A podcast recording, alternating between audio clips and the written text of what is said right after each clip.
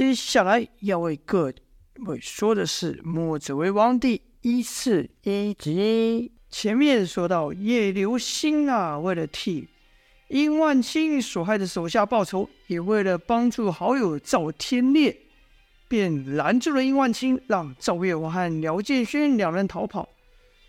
殷万青的武功啊，超出了叶流心的预料之外，但叶流心依然不认为自己会输。虽然殷万青又使出了另一招形态盘蛇，使出这招形态的时候，殷万青的出招速度是倍增啊，连叶流星都差点中招。可叶流星也是老江湖，观察了一会后发现，殷万青这样的形态，靠的是卷曲下盘，突然出力弹射而出，便想，只要让他无力可使，无力可借，他就这招盘蛇就使不出来了。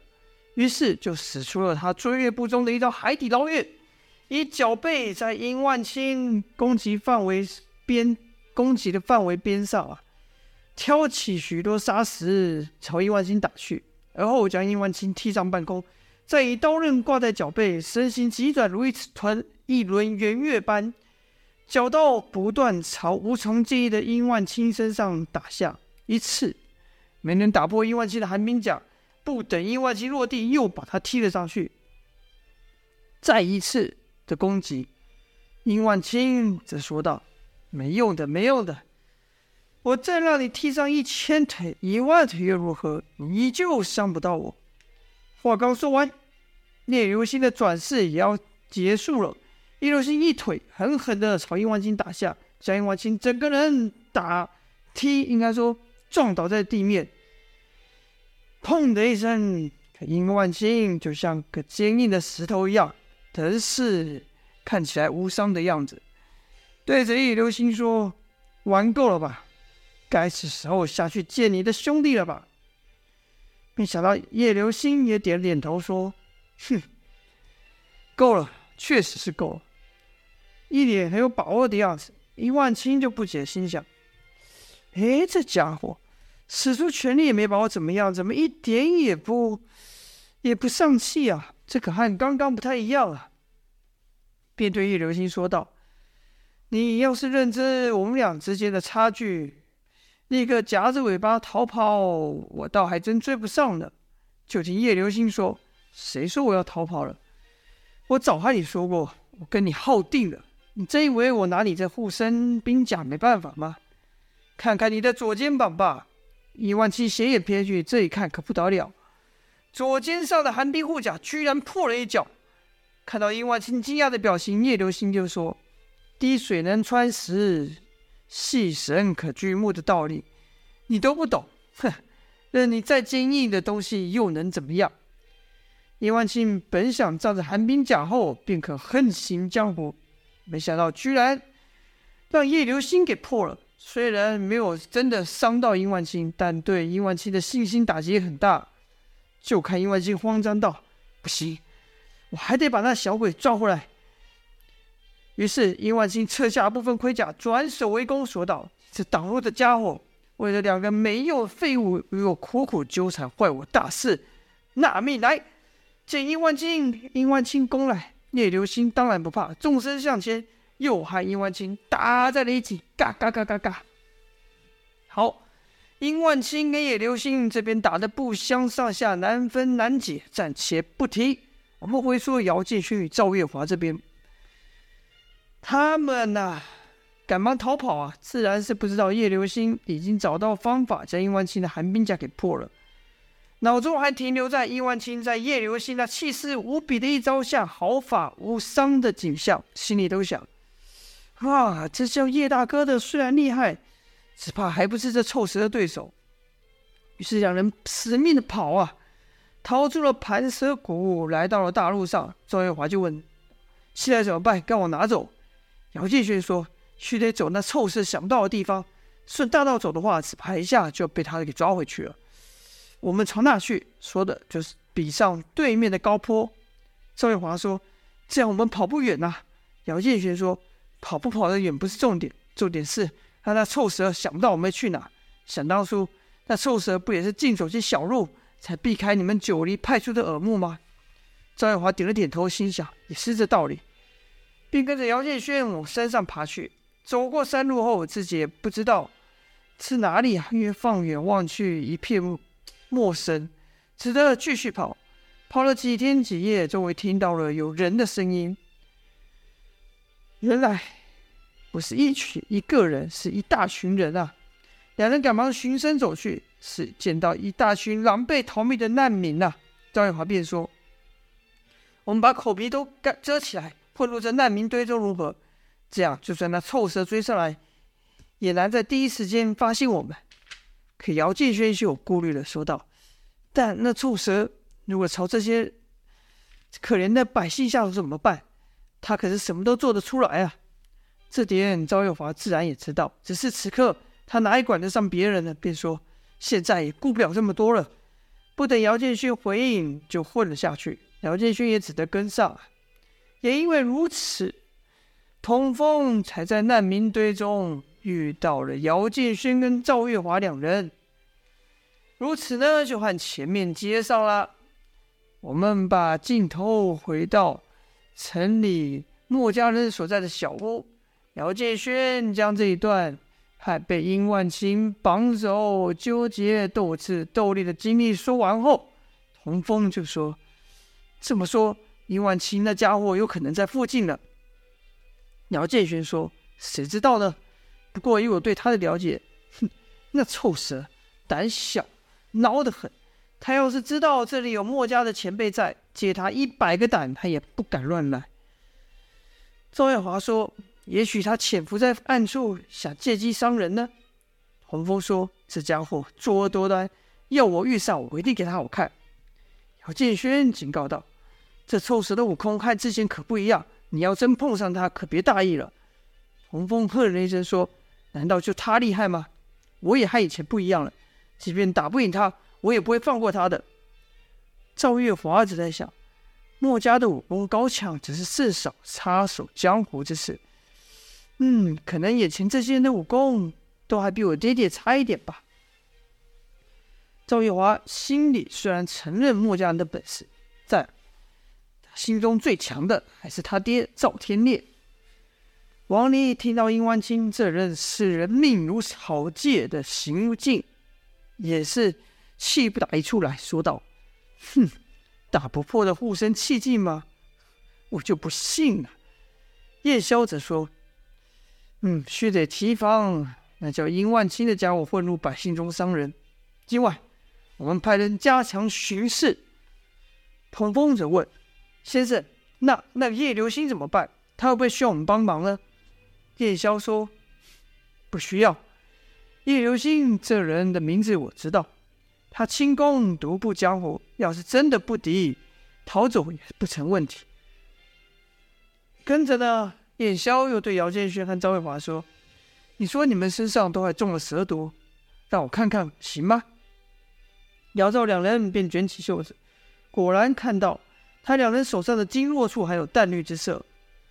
赵月华说：“那臭蛇说这毒天下间只有他人解，一直在。”旁边没说话的阮树就说了：“哼，他还真敢说。”跟着就走到了赵月华面前，伸手搭了搭赵月华的脉。赵月华忍不住心想：难道墨家人还懂医吗？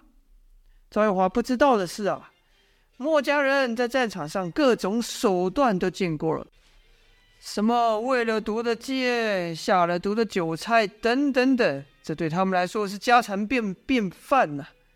所以呢。他们每人身上都带有三个东西，三种药，一个叫霍尼膏，第二个叫止痛止痛丹，第三个就叫去毒散。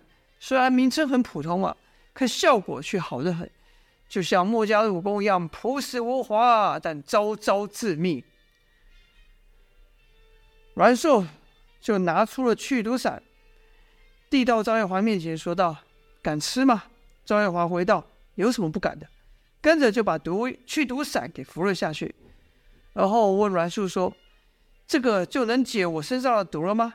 阮树说：“这个不行。”嗯，邵伟华眉头一皱，心里嘟囔道：“不行？那你装什么样子？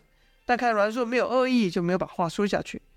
就听阮树继续说道：“但这去毒散却能制止毒性蔓延。”赵月华说：“但没用啊，那毒不是还在我身体里吗？”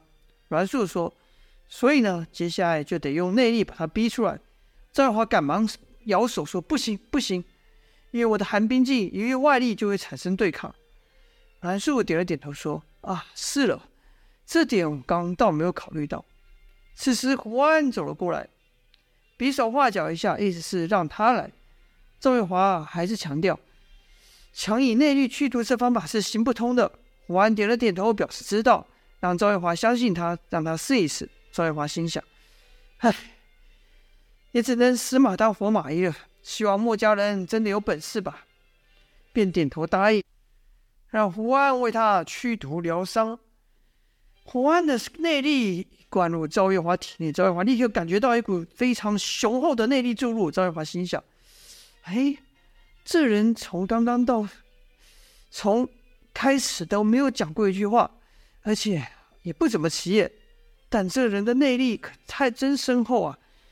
但这方法行不通啊！果然，赵月华体内的寒冰镜遇到胡安如此强大的内力，立刻反抗了起来。赵月华刚开口想叫胡安入手，就觉得哎，胡安的那股内力消失了。正感到奇怪的时候，发现寒冰镜却全往手足身上冲去。原来胡安的内力没有消失，而是突然变得奇弱无比。赵体内那被激起的寒冰镜，自然就朝胡安那微弱的内力撞去追去。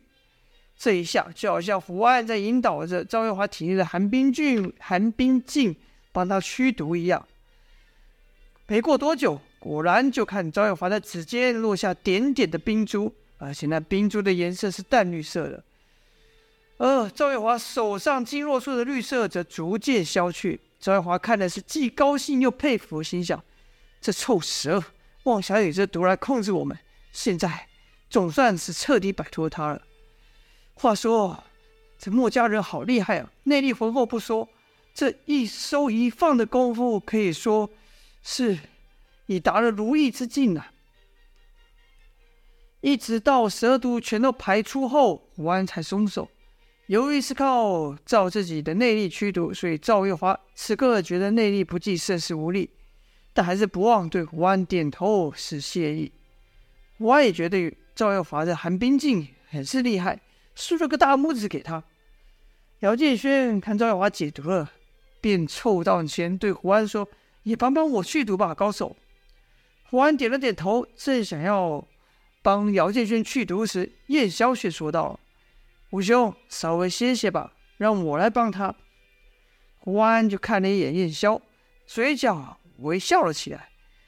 胡安知道燕霄是好奇这小子到底有什么特别，能让道家高人冯继子另眼相看，收他为徒，于是便让姚服下了去毒散后退了去。